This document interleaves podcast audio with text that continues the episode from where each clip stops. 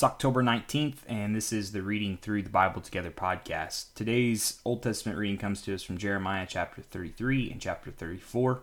As always, I'm reading out of the New Living Translation. While Jeremiah was still confined in the courtyard of the guard, the Lord gave him his this second message. This is what the Lord says The Lord who made the earth, who formed and established it, whose name is the Lord. Ask me, and I will tell you remarkable secrets you do not know about things to come.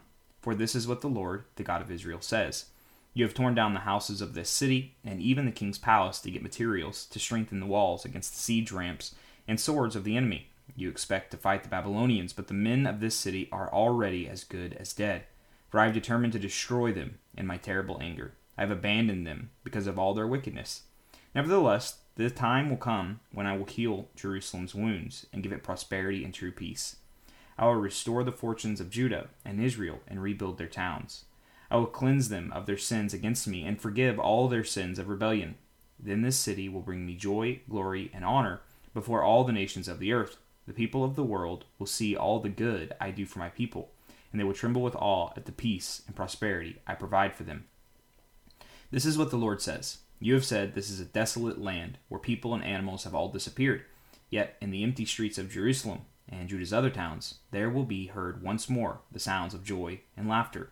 The joyful voices of bridegrooms and brides will be heard again, along with the joyous songs of people bringing thanksgiving offerings to the Lord. They will sing, Give thanks to the Lord of heaven's armies, for the Lord is good. His faithful love endures forever. For I will restore the prosperity of this land to what it was in the past, says the Lord. This is what the Lord of heaven's armies says. This land, though it is now desolate and has no people and animals, will once more have pastures where shepherds can lead their flocks.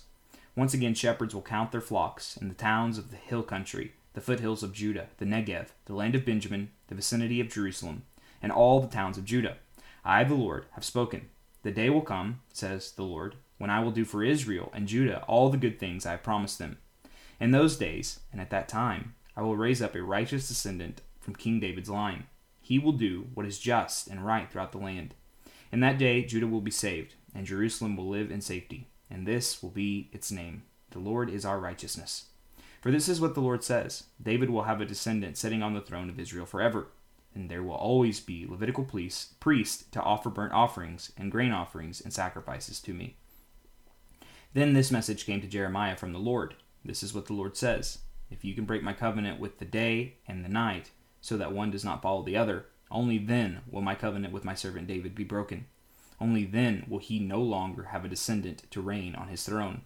The same is true for my covenant with the Levitical priest who minister before me. And as the stars of the sky cannot be counted, and the sand on the seashore cannot be measured, so I will multiply the descendants of my servant David and the Levites who minister before me. The Lord gave another message to Jeremiah. He said, Have you noticed what people are saying? The Lord chose Judah and Israel, and then abandoned them they are sneering and saying that Israel is not worthy to be counted as a nation. But this is what the Lord says I would no more reject my people, than I would change my laws that govern night and day, earth and sky. I will never abandon the descendants of Jacob or David, my servant, or change the plan that David's descendants will rule the descendants of Abraham, Isaac, and Jacob. Instead, I will restore them to their land and have mercy on them. Moving into chapter 34, beginning with verse 1. King Nebuchadnezzar of Babylon came with all the armies from the kingdoms he ruled, and he fought against Jerusalem and the towns of Judah.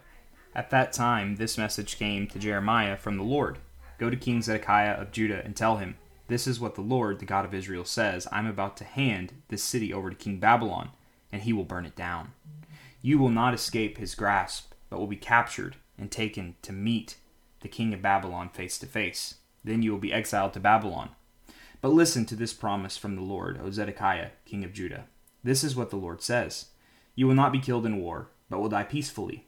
People will burn incense in your memory, just as they did for your ancestors, the kings who preceded you. They will mourn for you, crying, Alas, our master is dead. This I have decreed, says the Lord.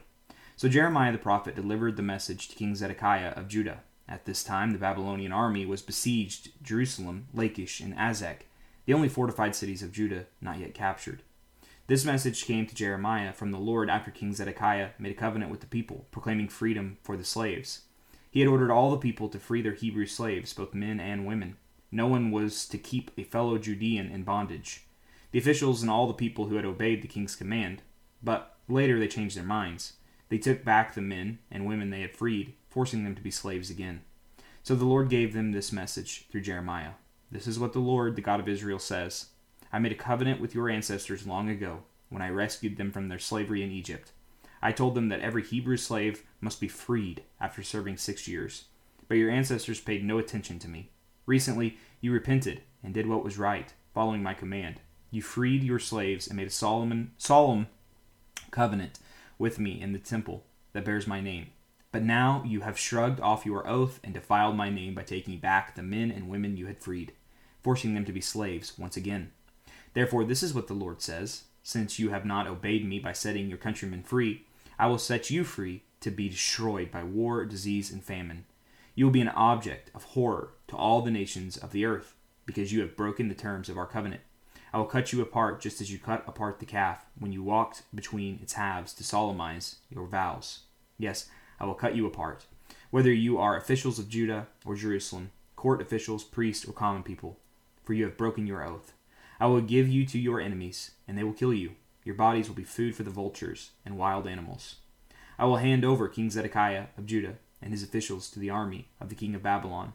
And although they have left Jerusalem for a while, I will call the Babylonian armies back again. They will fight against this city and will capture it and burn it down. I will see to it that all the towns of Judah are destroyed, with no one living there. Moving into our New Testament reading, 1 Timothy chapter 4.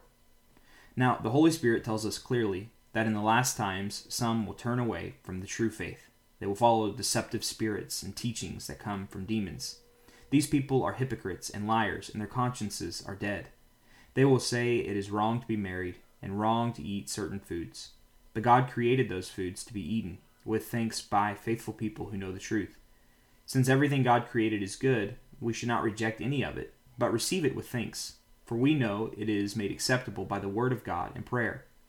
If you explain these things to the brothers and sisters, Timothy, you will be a worthy servant of Christ Jesus, one who is nourished by the message of faith and the good teaching you have followed. Do not waste time arguing over godless ideas and old wives' tales. Instead, train yourself to be godly. Physical training is good, but training for godliness is much better, promising benefits in this life and in the life to come. This is a trustworthy saying, and everyone should accept it. This is why we work hard and continue to struggle, for our hope is in the living God, who is the Savior of all people, and particularly of all believers. Teach these things and insist that everyone learn them. Don't let anyone think less of you because you are young. Be an example to all believers in what you say, in the way you live, in your love, your faith, and your purity. Until I get there, focus on reading the scriptures to the church, encouraging the believers, and teaching them. Do not neglect the spiritual gift you have received through the prophecy spoken over you, and the elders of the church lay their hands on you. Give your complete attention to these matters. Throw yourself into your task so that everyone will see your progress. Keep a close watch on how you live and on your teaching. Stay true to what is right for the sake of your own salvation and the salvation of those who hear you. That concludes our New Testament reading. Moving into our Proverbs reading for today. It comes to us from Proverbs chapter 25, verses 23 and 24. As surely as a north wind brings rain, so a gossiping tongue causes anger. It's better to live alone in the corner of an attic than with a quarrelsome wife in a lovely home.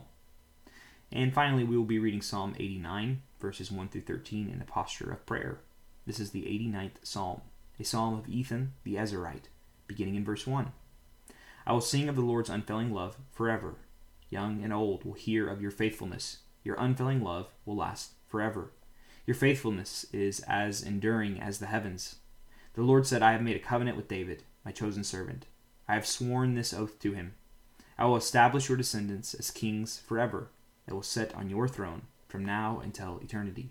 Interlude. All heaven will praise your great wonders, Lord myriads of angels will praise you for your faithfulness. For who in all of heaven can compare with the Lord? What mightiest angel is anything like the Lord?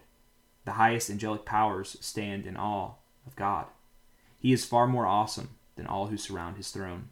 O Lord God of heaven's armies, where is there anyone as mighty as you, O Lord? You are entirely faithful. You rule the oceans, you subdue their storm tossed waves you crushed the great sea monster. You scattered your enemies with your mighty arm. The heavens are yours, and the earth is yours. Everything in the world is yours. You created it all.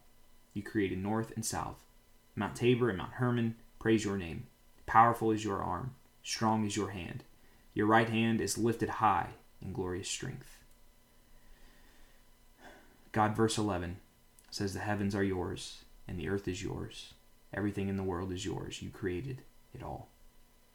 Lord, our minds cannot wrap around the immensity of your greatness because we are created and you are not. We are finite and you are infinite. Lord, thank you for revealing to us what we can handle, revealing to us what our mental minds can grasp only a fraction of. Lord, let us be people who worship you, who stand in awe of not just what you do, but more importantly, who you are. How amazing a God that we serve. Lord, you are amazing. And you made yourself known through Jesus Christ so that we might know you. And it's in your name we pray. Amen. Well, thank you for joining me for today's reading, friends, and I hope to see you back here tomorrow as we continue our journey reading through the Bible together.